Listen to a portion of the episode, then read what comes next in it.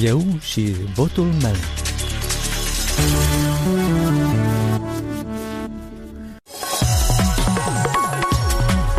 V-am găsit! Eu sunt Valentina Ursu și vă invit să ascultați emisiunea electorală la Radio Europa Liberă, unde puteți afla gândurile alegătorului și oferta politicianului. Europa Liberă continuă să vă prezinte actorii politici înscriși în cursa electorală. Cu numărul 19 în buletinul de vot va figura Partidul Patrioții Moldovei. L-am întrebat pe Mihail Garbuz, liderul formațiunii, care este miza apropiatului scrutin parlamentar. Ce decide poporul, acela și va fi. O să decide poporul că Maia Sandu, partidul său, are dreptul la o credibilitate din partea poporului adăugător, lasă fie Maia Sandu. Cred că totul nu o să mai iei atâtea puncte cât o luat la alegeri parlamentare precedente și deci o să vedem care să fie voința poporului. E bine că poporul nostru și-a schimbat o leacă poziția sa a stat mai gânditor. Alegerile președințiale care au avut loc, unde a câștigat doamna Maia Sandu, a arătat că dacă o persoană, dacă un politic astăzi nu își îndeplinește obligațiunile sale luate înainte de alegeri, el pierde cât politic, cât omenește și așa mai departe. Nu pe Maia Sandu au votat-o în majoritatea, dar împotriva domnului Dodon. Eu în Facebook am scris deschis ca tot timpul și cinstit. Votez pentru Maia Sandu. De ce? Fiindcă votez împotriva lui Dodon. Maia Sandu câștigat. Cred că după alegerile parlamentare, cea mai mare problemă va fi coaliția. Cu cine și ce? Că niciun partid nu o să iei majoritate. O să vedem care va fi. O să ajungem și la scenariile da. post-electorale. Dar care este oferta partidului dumneavoastră în oferta această partidului, campanie electorală? Oferta Partidului Patrioții Moldovei constă dintr-un un singur punct. Inițierea unui referendum pentru intrarea în componența Rusiei ca subiect federal a Rusiei cu statut de republică. De ce insistați pe acest plebiscit? Eh, noi nu insistăm. Noi vrem să auzim ce gândește și ce zice poporul. Dacă vă duceți aminte, în Republica Moldova nu a fost petrecut absolut niciun referendum, pe nicio temă. Măcar că teme sunt destul Tentative de aprige. au fost ca să fie A fost consultativ. A fost un da. Eh, referendum numai unul, consultativ. Da. Dacă luăm experiența țărilor dezvoltate europene, pe orice întrebare, să nu mai fie întrebări, s-a petrecut referendum, minoritate, să spune majorități și țara merge înainte. Dar vreți un referendum constituțional? Da, desigur. Și ce se întâmplă dacă cetățenii votează pro sau contra? Mulți s-au adresat la mine, zic, dar de ce nu mai punem încă în uh, referendum cu un punct, de exemplu, la alepirea la România? Eu am spus, nu am nicio problemă absolut. Punem România, punem sens statului, independența statului și punem, de exemplu, intrarea în componența Rusiei. Eu nu văd probleme tema aceasta. Noi 30 de ani ne ducem de râpă și 30 de ani România împarte pașapoarte românești, Rusia împarte pașapoarte rusești.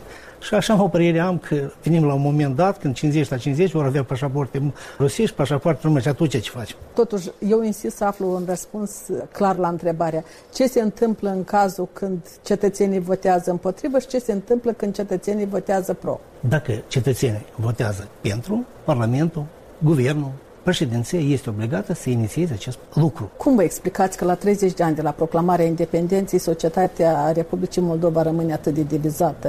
Inclusiv la alegeri se arată că votul mai are tentă geopolitică. Domnul Valentina, cu regret mare nu ne-am mers nou la conducătorul țării inițial. Câți președinți am avut, erau niște președinți slabi. Ne veneam la un președinte normal, poate 20 de ani era un președinte care scotea țara, uh, uh, susținea economia. Câte uzine am avut în țară? Toate sunt demolate, distruse, avem numai centri comerciale. Agricultura, toată e distrusă. Dacă să luăm pur și simplu o analiză să facem a bugetului moldovenesc până la uh, distrugerea Uniunii Sovietice și bugetul de astăzi e o prăpastie extraordinar de mare. Dacă țineți minte, ghim părăcnesul cine acolo răcănec, cu patlagele e cuprim pe tăși, pe ruși, unde sunt patlagele și noastre? Noi să importăm patlagele din Turcia, de unde vedeți, numai nu de noastră și prețul lor sunt mai ieftine ca noastră. Și agricultura noastră moldovenească cât mai departe se duce de râp. Forma de guvernare trebuie să rămână cea parlamentară sau dacă insistați atât de mult că trebuie un președinte puternic, poate aveți și altă opțiune. Domnul Valentina, eu spune altfel, Uleacă. Într-o țară atât de săracă, președinția nu ar fi de dorit în diopște. Rămâne prim-ministru care uh, își obligă uh, funcțiile șeful statului. Este legea care preia. Da, preia funcții și gata. Câți bani se cheltuie între iurea, între așa o instituție ca președinție și practic nu hotărăsc nimic. La noi este o țară parlamentară. Parlamentul decide ce și cum și așa mai departe. Președintele, eu, cum zic rușii, sfadebnă general, nu hotărăște absolut nimic. Măcar că doamna Maia Sandu și-a arătat câteodată și un președinte cât de cât care gândește și... Neavând mare Neavând mare, dar susține din afara statului, poate ceva face. Dodon a avut susține rusă. Și ține minte, e minunat, 5 minute îl deconectau permanent. Doamna Sandu a avut fix aceleași puternicii care le-au avut Dodon. S-a arătat că mai șahmatistă decât domnul Dodon. E suficient să veniți doar cu o singură ofertă pentru alegători ca ei să vă voteze? Nu e suficient probabil, dar dacă oamenii își expun părerea de a susține referendul, rezultatul referendului este pozitiv, atunci schimbă foarte, foarte multe lucruri în țară și tot ce noi azi propunem sau promitem vor fi vorbe. Schimbă Constituția, schimbă multe, multe, multe chestii. Cu această ofertă electorală, pe câte mandate contați? Dar Valentina, eu suport că un politic în oricare caz trebuie să fie cinstit. Oferta noastră, o ofertă care este din suflet și cinstită. N-am născocit-o ca o temă care poate să aducă careva dividende electorale și noi putem intra în Parlament. De Doamne să trecem, dar este problema, e clar că, de exemplu, Partidul Patrioții Moldovei cu bugetul zero și cu un partid care are milioane la dispoziție, cam o persoană care cu măgăruș merge la 100 de km și unul cu Maserati. Cine mai devreme o să ajungă, e clar că cel cu măgăruș cu Maserati poate să se deconecteze și va la dânsa acolo să mai strici. Deci cine are finanță, cine are televiziuni, finanța acela e clar că are poziții mai ferme, mai bune. Fără niciun bănuț se poate face campanie electorală? O să vedem. Noi am fost în mai multe orășele, în sate, de la du-te mai departe și vină la noi că nu este pe plac poziția dumneavoastră, Așa vă întâlnesc da. alegătorii, da? Eu cred că cam toți așa îi întâlnesc. La oameni spun, haideți să fim educați, haideți să facem o țară democratică. Ce înseamnă democrație? Noi să aveți o părere, eu am altă părere. Mihail Garbus, președintele Partidului Patrioții Moldovei, toate interviurile cu concurenții electorali, inclusiv video, pot fi găsite pe net la moldova.europalibera.org. Pe Instagramul Europei Libere puteți pune întrebări pentru candidații. Europa Liberă a căutat să afle ce cred alegătorii despre votul de la distanță. Despre votul electronic, foarte pozitiv, foarte bine. Nu ar mai trebui atâta gălăzi cu diaspora și cu alte chestii. Ar fi niște legi cestite și corecte, anume cu votul electronic. Cred că e mult mai ușor și mai confortabil, dar în același timp, probabil și faptul că ele ar putea să fie fraudate. Dar, în general, e bine, pentru că e mult mai comod și se evită rândurile. Cred că e o idee destul de bună. Если это будет все по-честному, почему нет? Вопрос, не смогут ли этим воспользоваться нездоровые силы нужды общества. Учитывая то, что силы, в принципе, достаточно равные ведущих партий, друг за другом будет осуществляться достаточно серьезный контроль, я думаю, все нормально будет. Вот электроник, это абсурд. Товарищи, ну тут интернет.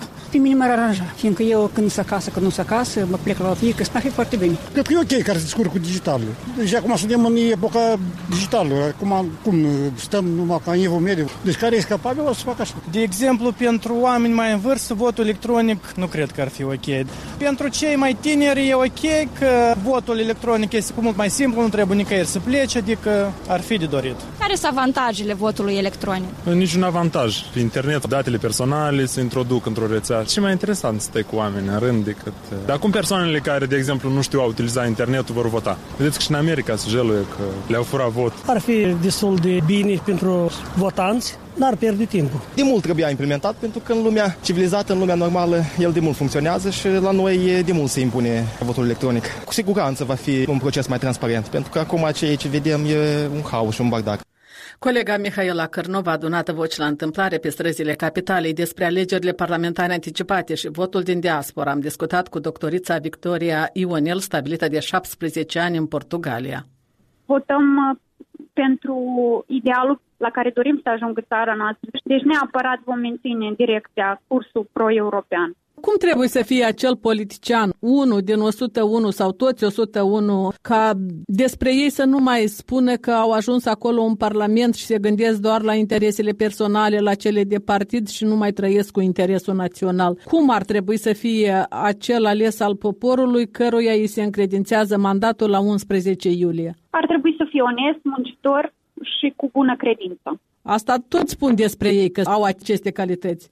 Păi, tocmai asta și e suspect. Atunci când spun despre ei că au aceste calități, eu zic că ar trebui să ne trezească anumite întrebări. Nu te poți recomanda ca fiind bun și onest și cu bună credință. Trebuie să demonstrezi asta prin acțiuni. Ori majoritatea lor nu fac asta. Și au avut mai mult decât ocaziile suficiente pentru a ne demonstra că sunt buni și onești și își doresc cu adevărat binele țării. Trebuie să ne bazăm pe tot ce au făcut ca să decidem cine se încadrează în necesitățile noastre de schimbare și cine nu. Da, având Nu această oricele. e- experiență bogată acolo peste hotare, nu vă gândiți cumva să vă implicați și voi în politică și să puneți umărul la dezvoltarea statului? Iată, a ajuns la 30 de ani de independență Republica Moldova?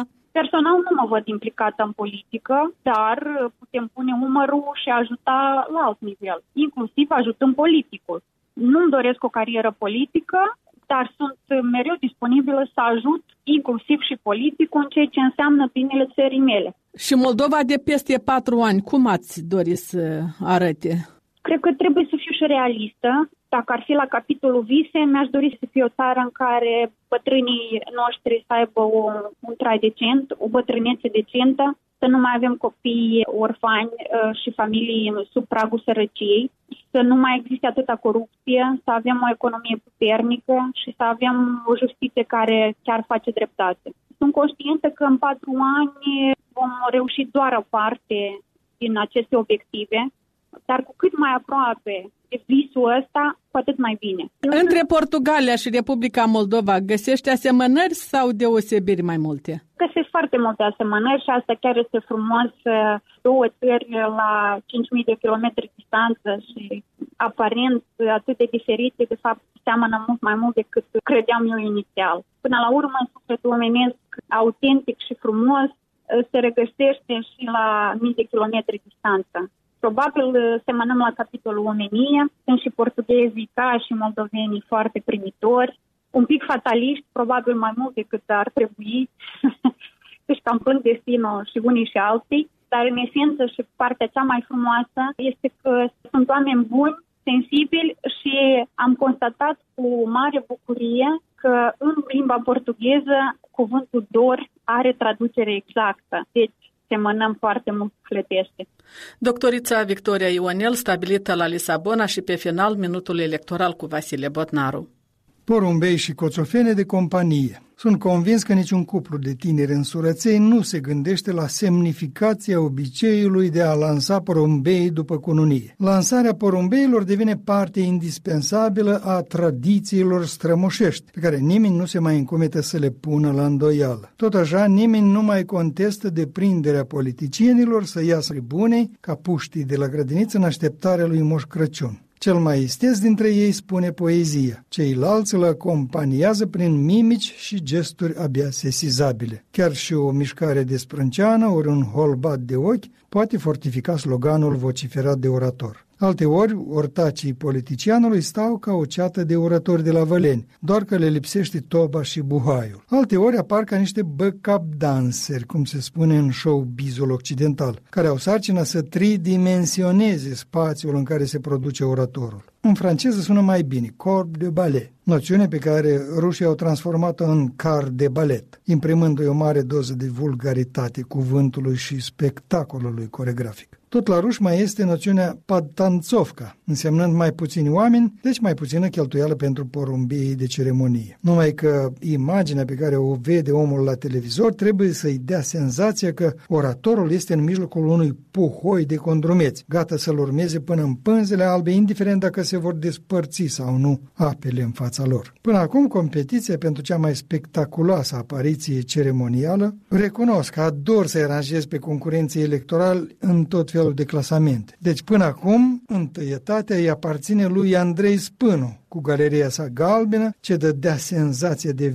viermuială grație pancartelor și fotocopiilor după poze inconfundabile cu Dodon făcând plajă. Locul 2 l-am atribuit lui Mart Caciuc și dispozitivului său de hipnotizare, cu un rol secund jucat impecabil de Iurie Muntean. Iar pe treapta a treia a clasamentului olimpic s-a situat la umila mea părere Kafka Luke and Company. Trebuie să precizez că din juriul care a stabilit cum arată clasamentul face parte și papagalul meu Michael, care locuiește mai mult pe televizor decât în colivie. Dar nu voi intra în amănunte privind modalitatea în care și-a exprimat atitudinea față de competitori papagalul meu Nimfa. Punem punct aici pe internet. Ne găsiți la orice oră la moldova.europalibera.org. Vă recomandăm și paginile noastre de pe rețelele sociale, Facebook, YouTube și Instagram. Valentina Ursu vă mulțumește pentru atenție. Ne auzim și mâine la Eu și Votul meu, o emisiune electorală pe care o difuzăm zilnic de luni până vineri. Aici, Radio Europa Liberă.